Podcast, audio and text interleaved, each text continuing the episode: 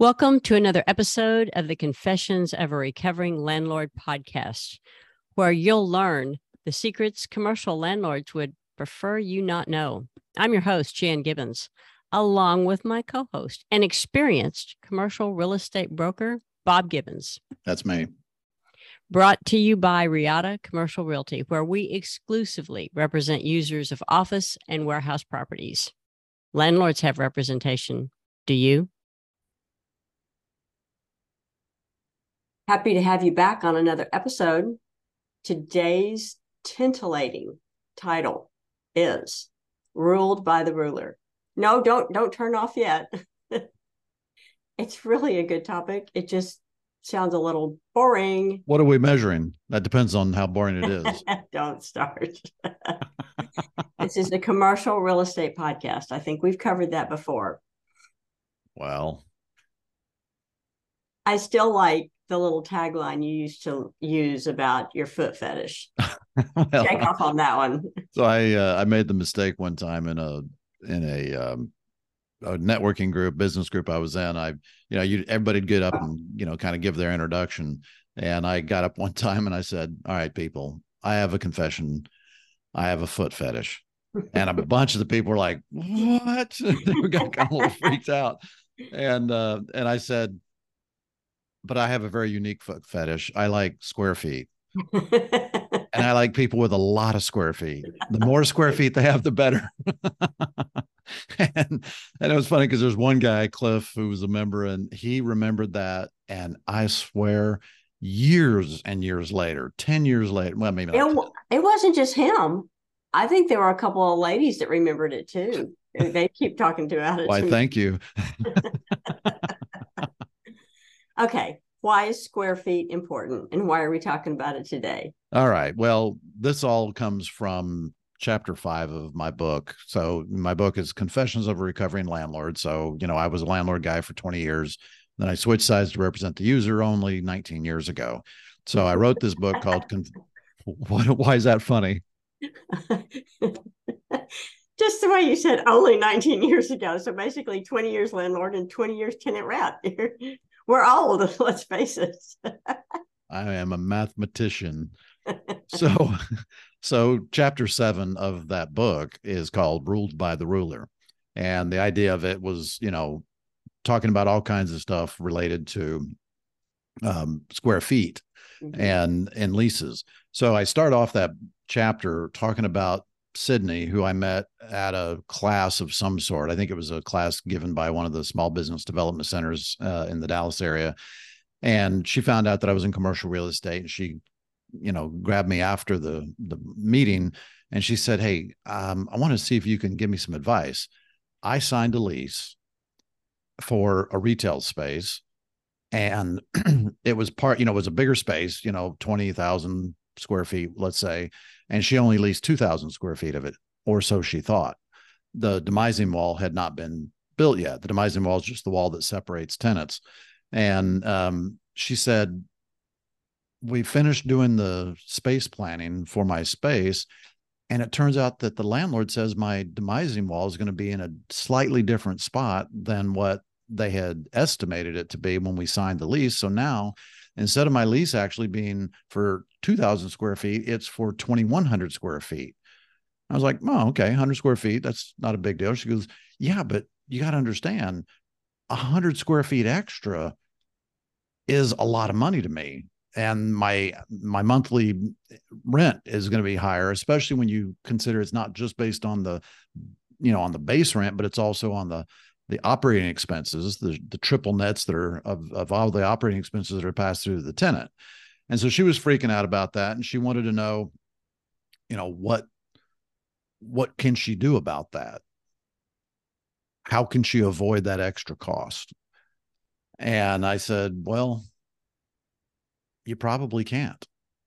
You know, your lease probably has language in it that says that the square footage is an estimate and the final number will be determined by the landlord's architect and that's what it'll be and i said i you know if the demise wall hadn't been built i don't really know what other option there might have been other than to have had the architect come out there and you know, determine what it is when you sign the lease and be 100% clear and sure on where it is. This is particularly an, uh, an issue, not just when you have a space that is going to be demised and you don't know exactly where the demising wall is going to turn out to be. It's also a problem, especially when it's a brand new building being constructed that hasn't been finalized yet, because you know there's things that change eh, as you're constructing a building, right? Um, hey, we have to turn this a little differently than we thought because of whatever condition on the property. So, you know, and hers was a brand new building that was under construction when she signed her lease, et cetera. So she was just kind of freaking out about it. So bottom line is the question became what do we what does she do? And I said, you know, other than talking to your tenant rep that you used uh, and your attorney that you used, um, I don't really know that there's anything I can tell you. And you're laughing because you're way ahead of me, right? Well, you're making a point, and I'm just serving it up here. Silver platter, meat Bob. um, yeah, she hadn't used a tenant rep. She just called the name on the sign. And uh, of course, that person represented the landlord, and she had not used a an attorney. She just signed the lease as it was handed to her by the by the landlord, not knowing. I mean, it was her first time ever doing a, a lease, right? And she was a first time business owner, and she'd gotten an SBA loan and so she didn't know that she can negotiate, that she can have an attorney, she can have a corporate real estate advisor, tenant rep on her side. So she was unfortunately just stuck and uh, she was just going to have to live with it. And uh, so it was a sad story, but it kind of brings into this whole discussion you know what is the significance of square feet and are there different kinds of square feet and the answer of course is yes uh, so round feet, triangle feet, um, well, parallelogram feet. There, there actually are all those things, but um, spaces are shaped in all kinds of ways. You can lease a space that's square, rectangular, triangular, circular, you name it. Um, polygrammal, polygonal, lol. I'm not sure how to. That's something you have surgery for. or, or at least a cream medicated medicated cream for.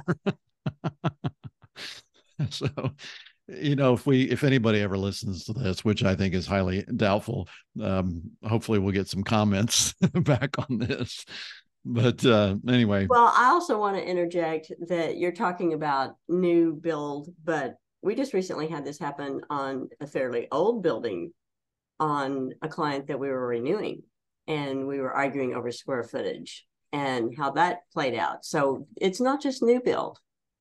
Well, and you're right. Uh, the square footage can be something that can become an issue. So let's let's start off first with sort of explaining what square footages are uh, and the different types of them are. So in most buildings there are let and let's make a distinction between let's say a single tenant building mm-hmm. versus a multi-tenant building um, and also the difference between a building that has common area and a building that doesn't. So a single tenant building, well, the entire building is leased by one company. So whatever that square footage is, is the square footage. So let's say the building is, you know, 70,000 square feet. You know, you you've measured it.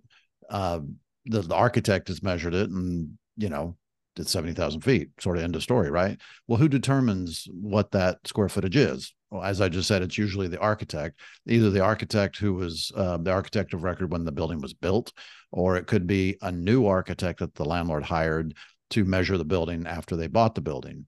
Um, I've mentioned on the podcast many times that the last company I worked for, where I was an asset manager for an owner investor, we remeasured every office building we bought over you know the whole time I was with the company, and we wanted to have the most accurate square footage.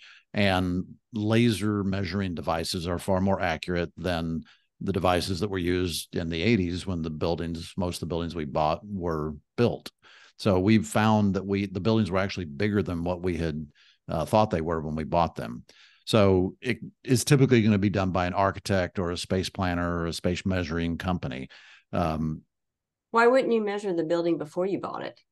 And that um, smart you didn't. but I would normally think I would want to make sure I'm paying because it's priced per square foot. Well, it's priced. You know, we we think of everything in terms of square feet. You know, the price per square foot, the rent per square foot, the expenses per square yeah. foot, all that kind of th- thing. So you're right.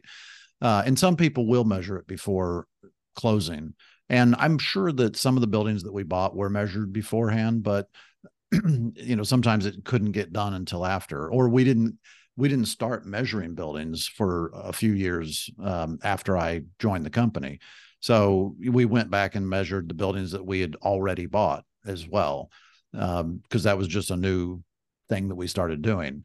But yeah, I mean, verifying what you're being told by a landlord or by a seller would be ideal.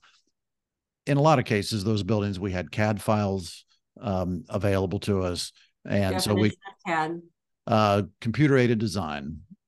So it's a, a, computer system for measuring and um, uh, designing uh, buildings. Mm-hmm. So architects use those all the time. So anyway, um, so back to the thing so the architects measure the building. Well, how do they know what the standard for that is? Do they measure from the inside of the wall, the outside of the wall? You know, how do what if there's an overhang, um, you know, for the front door and it's kind of recessed? Um, how do how do who decides all that? Well, BOMA. that's BOMA exactly. So BOMA is Building Owners and Managers Association. Um, and BOMA is the the entity that in the United States anyway pretty much decides what the standard is, and that may change over time, and they will issue a new uh, sort of ruling or standard, just like edicts. yes. So just like the financial accounting standards board or fasb um, determines what is GAAP accounting, generally accepted accounting principles, uh, BOMA determines what the way to measure uh, where uh, space is: office buildings, warehouse buildings, retail buildings. Um, there are exceptions, though, like in New York. New York sort of has their own way of doing it. New York City. Um, so you know, it depends on where you are.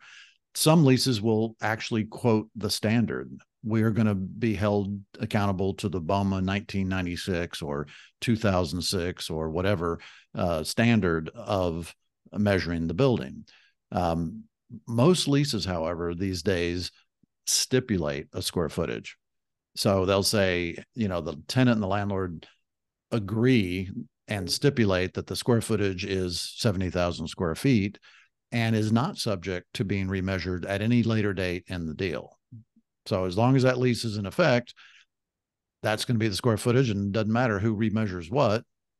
Too bad that's what it's going to be. Uh, so, um, so the square footage is determined by the architect, which is determined, which is using the BOMA standard. So a single tenant building, that tenant's paying for the whole thing. As soon as you have a multi-tenant building, now you got to split it. And so now let's say it's a warehouse or a retail where there is no common area. So you're just putting in a, a wall in the middle of a space. So you have a 70,000 foot space, you put a wall down the middle, should be 35,000 square feet each, right? Well, what if you put the wall somewhere else that's not in the middle? Are you going to put many walls in that 70,000 square feet? You're going to have 10 tenants. Well, the demising wall, so you measure to the midpoint of the demising wall. Well, can a tenant use the to the midpoint of the demising wall? Well, all right, if that demising wall is you know, say six inches thick. Well, they they each have three inches that they're not sort of really able to use, but it's determined, it's assumed that it is considered usable square footage to the tenant.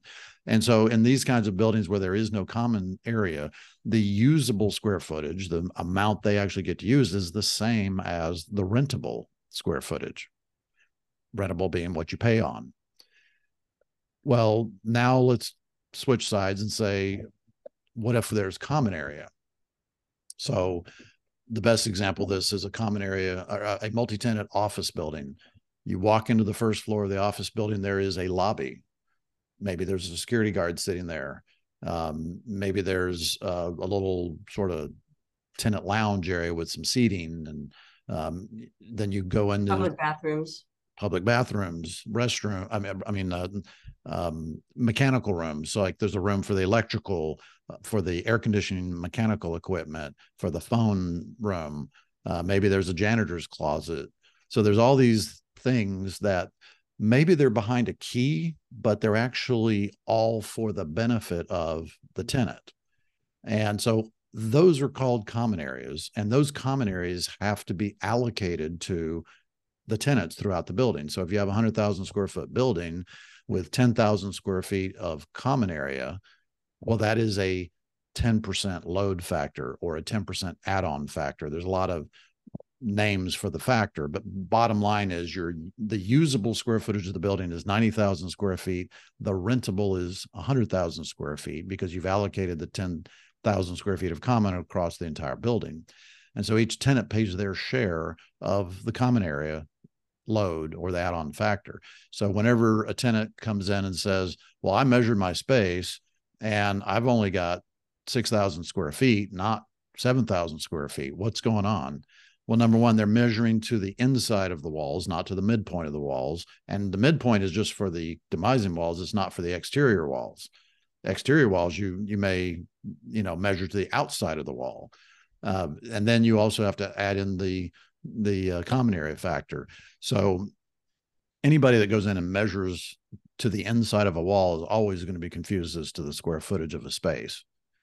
So all these things come into play in trying to determine what you're actually going to pay for. And whenever you start evaluating one building versus another, well, now you have the problem of well, one building may have a 10% factor, another may have a 15% factor, another one may have a 20% factor. And that is what determines the efficiency of a building. Mm-hmm. So the efficiency is typically, you know, if I'm going to be able to lease 9,000 square feet of usable space in three different buildings, what is the rentable square feet in each of those buildings? Because that's what I'm paying the rent hmm. on. So, assuming that you have the same rental rate in each of those buildings, the building with the, the lowest factor is going to be the lowest cost. Now, that also may, however, come back to bite you because what kind of building do you want to be in? Mm-hmm. You know, do what you want to be in a trying to project for your employees, your clients? Exactly. It, a lot of it's image. Mm-hmm. So you you went to the very most important thing first. So if I'm want to, if I'm going to be a let's say a, a, a consulting company, I'm I'm going to be McKinsey or Bain or Boston Consulting Group, one of these that they want a really really high image, not only for their clients but also for the consultants that they hire. They want to hire the best coming out of Ivy League schools um, they want a really impressive building. Well, what do impressive buildings have? Big lobbies, mm-hmm. lots of amenities. And a lot of times those amenities are considered common areas. So if you have a tenant lounge, that's a common area. If you have a common common conference room uh, that's available to the tenants or a training room, that could be considered common area. So now all of a sudden, with the race among landlords to have all the coolest common areas, rooftop lounge, um, you know, that could increase your common area factor. So now instead of it being 15%, all of a sudden it's 20 or 22 or even more. Um, you know, I had a building when I was on the, the landlord side where we remeasured the building and we thought the common area factor was probably around 20%. Oh no, it was 30%. I think it was actually over 30% uh, because it had these giant. It was only a three-story building. It had a giant lobby, and it, and then it had these giant atriums that were landscaped with with fountains in them on each wing of the building. So I mean, it was an enormous amount, and it was only a hundred and thirty thousand foot building. We thought, and so you know we were we were like all right we've remeasured this thing the the actual factor is over 30% the building in reality is now call it 150,000 square feet, not 130,000 square feet. So we technically could have allocated the extra 20,000 square feet among all those tenants. And as leases expired or as we leased up new space, we could have tried and tried to get that. But the problem was smart tenant rep agents are going to evaluate one building versus the other based on the efficiency we just talked about. And we knew that for a market rental rate, we were suddenly going to be far more expensive than the other buildings because the actual amount of space of usable space a company was was going to be able to lease for uh, from us was going to be a lot more expensive on a usable square foot basis.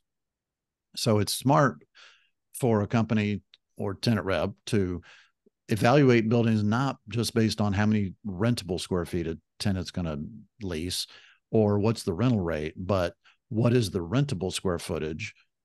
And then you look at that and say, all right, we apply the rental rate to the rentable square footage, but then we divide that by the usable square footage to determine what is the cost per usable square foot. That's really where you get down to the real best number to evaluate one building versus another, assuming the buildings are apples to apples. I don't like the term usable though, because I hear tenants say, I don't use that. I don't use that feature that's immaterial to me. And I'm like, well, okay, then you should have factored that in when you looked at this building to begin with. Yeah, I mean, it's it's for just some, the for some tenants, it's going to be really important, and other tenants won't care. So they need to know that going in. They do, and but it's also hopefully they have clearly defined, and the the corporate real estate advisor has led the client through a conversation of what you talked about earlier, which is an image so, what kind of image do you want? What kind of building do you want? What kind of amenities are you expecting? And if you know that going in, then hopefully you're comparing comparable buildings. You're not comparing some, you know, 1972 suburban office building in the worst submarket with no amenities to some class double A building in uptown with all the latest stuff. You know, those that would not make any sense on a lot of re- on a lot of levels, not just sure. usable or rentable. So that's this is where you get into the significance of square feet and how is it measured and add-on factors and all this kind of thing. So the and what's also interesting is some buildings will take the amenities like the conference rooms and the tenant lounges and these kinds of things that I talked about and will consider those common areas and pass those through um, as a higher common area factor, and other buildings won't. And so the distinction a lot of times is let's let's just take the example of a fitness center or a common conference room. Well, does the landlord charge for the use of those things? Mm-hmm. If the answer is yes, they charge for that, then that shouldn't be common area because they're getting paid for the use of those things. Double dipping. Double dipping, exactly. But well, we, another thing that the tenant has to think about is I was showing space to a client of ours the other day, and we were looking at a common conference room that could be booked, but you can't keep your stuff in there. You have to carry all your stuff in. That oh, was oh, yeah. them. And then the other thing is you just pay for that as you need. Whereas if it was inside their space, they're paying for it 24 7. Right. So outsourcing something that you need, but is still in the same building is a great way to look at it as well for something like a conference room. You're absolutely right. I mean, if your if your company is only going to have a once a month training wow. session that's going to need 50 people in the room, well, don't put that in your space wow. if the building has a common conference room that can seat 50 people it'd be mm-hmm. better to spend you know $300 $500 whatever uh, a month to do that or, or to go to a hotel and rent that room even though that's going to be a lot more money um, it may be cheaper to do that than to have that in your space and be paying whatever the rent per square foot is on that all the time mm-hmm. um, but back to my point on common areas you know whether or not the landlord charges for the use of those rooms um, should determine whether or not it's considered common area. If the fitness center is free to all tenants and their employees, that's common area. It's equally available to everybody. But if I have to pay for it, well, now some of my employees will pay for it and some won't. Some companies will provide it for their employees, some won't. That's not common anymore. So is it where they get around that in some cases is it's common area. You can go in there, but if you're going to have a um, personal trainer or if you're going to join this class, that's an add-on. Well, that yeah, that's additional Space itself is there for you. Yeah. But that's no different than what's considered an above standard service for a lot of buildings. So, for example, if um, if a building has a security guard and uh, that security guard is there in the lobby and patrols the building 24 7 that's for the benefit of all the tenants But now one tenant is going to have a party and they want extra coverage of security guards because it's going to occur. The party's going to go after six o'clock when the building normally shuts down. The building's going to be left unlocked for those guests to come and go at at will, and they're going to be there until nine o'clock. Well, so they they should be required to have extra security guards on staff to help with that and that's for the benefit of that only only that one company. Therefore that one company should pay the incremental cost of that. That's an above standard service and that's the way i would look at that uh, what you just described as well. Mm-hmm. for the gym yeah.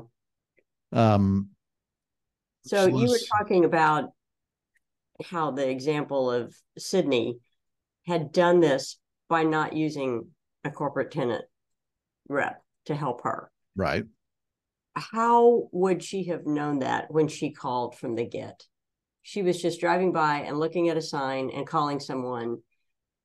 How does an inexperienced tenant know from the get that person's representing the landlord? I need someone to represent me. That's a good question. I mean, if you don't know something exists, how do you know you sh- you need it and you would benefit from it? And that that's sort of a chicken and egg problem, right? Um, hopefully when she called that leasing agent on the sign the leasing agent not only sent her the information about brokerage services form that they mm-hmm. are legally required to provide right. but that they also explained what that form was. So the the problem is that a lot of the times they will send that or it'll just be the last page of a flyer but nobody explains what that really means. And the whole point of that form is so that tenants, clients in any real estate transaction where there is a licensed real estate agent involved that that real estate agent delivers that to all parties and explains who he or she represents mm-hmm. and probably go ahead well i was just going to say and whenever they explain who they represent which in the case of the leasing agent on the sign would say, I'm representing the landlord. My fiduciary responsibility is to the landlord. Mm-hmm. Hopefully, that'll send off a light bulb in the mind of the tenant who says, wait a minute, does that mean I should have somebody represent me? Right. As I recall, you came into a deal after someone had already done this, like a Sydney. They'd called the landlord, they maybe have seen the space, then they found out, oh, I need representation. You came on and the landlord tried to cut you out and said, no, this isn't going to happen. If I remember right, you said, okay, well, just go ahead and show me where you told them who you represented and that you did present them with an IABS. And next thing I know, you had a commission agreement. yeah, it wasn't quite that that exact scenario. It was really more one in which um, one of our clients got a little ahead of herself and went and looked at a property mm. Without including me because she she was just so excited about this property. She called on the sign and the guy's like, "Oh yeah, I'm just down the street." And so he ran over and showed her the space. And then she called me and said, "Hey, I'm I'm really interested in this one." I was like, "Oh, so you went ahead and looked at it?" And she said, "Yeah." I said, "Okay." So I called the broker and you know the the leasing agent, mm-hmm. and the leasing agent said, "Oh well, we're I'm going to represent her on that building." I was like, "What are you talking about?" And he said, "Well, I showed her the space."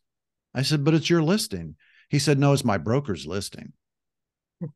and I said, "Okay." So did you show her the IABS form and uh, explain to her who you represented? And he's like, hold please. and next thing I know, his broker came on the line. And let's just say she was the ice queen. She was not happy about this conversation. And um, and so what was funny is that she she knew the law and she knew that he should have given her an IABS, should have explained who he represented. And he should have said, I want to represent you. At which point she would have said, Oh, I've already got Bob at Riata Commercial Realty representing me. And that would have cleared all this up in a in an instant. But they didn't do that. He thought he was going to be able to find a way to weasel his way in to represent her, even though his broker was the person that had the listing and had the fiduciary responsibility to the landlord, which means you cannot be in what's called an intermediary capacity where the broker is on one side of the transaction and one of the broker's agents is on the other side of the transaction mm-hmm. because that agent is theoretically being supervised by the broker. So those two people cannot be on opposite sides of a transaction. If they're going to work as an intermediary situation, then the you know that guy that showed her the building could have been representing her and then another agent in the office but not the broker could be assigned to represent the landlord and then that's what's called an intermediary with assignments and this is really where the problem comes in with a lot of the big shops where you have somebody from you know pick a company jll cbre cushman wakefield whatever. So you have one agent representing the landlord and another agent in the same shop representing the tenant. You know are those two parties being fully informed as to who represents whom and that they're now in an intermediary capacity? Um, i I can't say for sure, and certainly I would not make a blanket statement, but I would bet that often the answer to that would be no. But we're kind of off the subject of square feet, but um, but it's relevant. You're right. But anytime I can show the importance of having a tenant rep broker, I'm going to serve that up to you. Uh, especially um, a Riata Commercial Realty real estate advisor. Um, anyway, I, any other things we ought to talk about? Well, just were there any other main takeaways or summarization of chapter seven in the book that um, you wanted to highlight. And also, I just want to make sure our listeners knew that if they'd like a free copy of chapter seven, if they email me at jan at texastenantrep.com, I'll email it to them. Well, look at you. Yeah. Always be selling. Always be providing value. Um, yeah. So, um, you know, I would say if you look at uh, chapter seven, sort of the the the big chapter takeaways, if you mm-hmm. will. Number one, know the difference between rentable and usable. Uh, you don't need to know exactly how it's calculated necessarily, but know the difference. Uh, and determine- know what you're paying for and what you're using, just what those terms really, really mean. So, uh, number two, determine the type of building and amenities you want, and then compare similar buildings. Don't be apples to oranges. Number three, calculate the rent as a total dollar amount, as a dollars per square foot rentable and dollars per square foot usable, but also dollars per employee. Because if you look at the build, you know, what really matters to a company, if I can go put you know 75 10 uh, uh, employees in that building but i'm only going to be able to put 72 in that building well, what's the cost per employee of each of those situations? That may be the most relevant metric. Uh, number four, stipulate the square footage of your space and the total building and the lease. I had mentioned that previously. Don't just stipulate the square footage of the space, also show the square footage of the building so you know what your pro rata share is that you're going to be responsible for when they pass through the operating expenses. So don't don't subject yourself to the risk of a different number coming in. I mean, that number could come to your your benefit if they come up with a smaller square footage, but let's be honest, if a landlord remeasures a space and it's smaller, they're not going to tell you. It's only going to ha- come up if it's bigger. So mm-hmm. don't subject yourself to that. So stipulate it. And then the last thing is if you lease part of a larger space, allow for only a single remeasurement. You know, only at that one point in time can it be remeasured and not again and again and again over the life of the of the lease term because you know it's possible that if you do a 10 year lease that building could sell a time or two or three during your owner uh, your uh, tenancy. Mm-hmm. don't let every new landlord that walks in the door remeasure and throw out a different number. Now of course this is not applicable when you expand your space or redact your space. You you change your space your your footprint in that building all of that is subject yeah all that's subject to a, a, measurement of that additional space.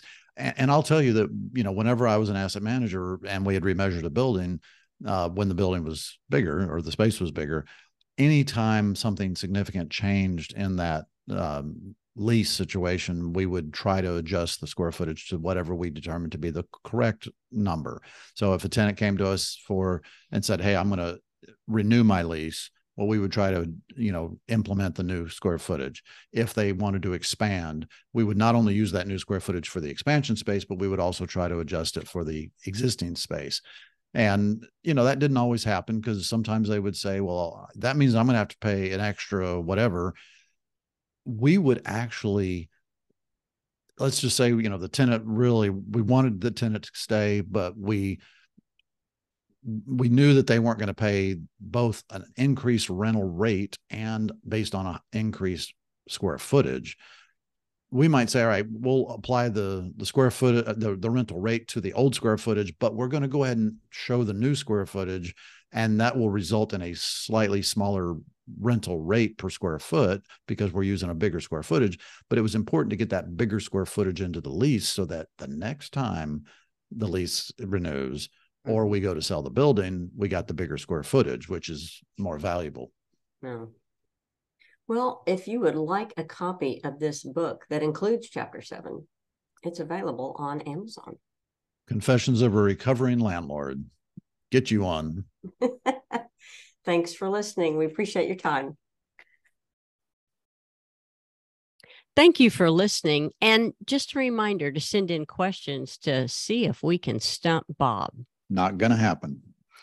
We really appreciate your taking the time to tune into this episode. We would love it if you would give us a five star rating on whatever platform you're listening to this on. And if you are on our YouTube channel, we would love to read your feedback in the comment section. Also, be sure to subscribe so you get notified when we publish new episodes. Thanks and see you next time. Bye.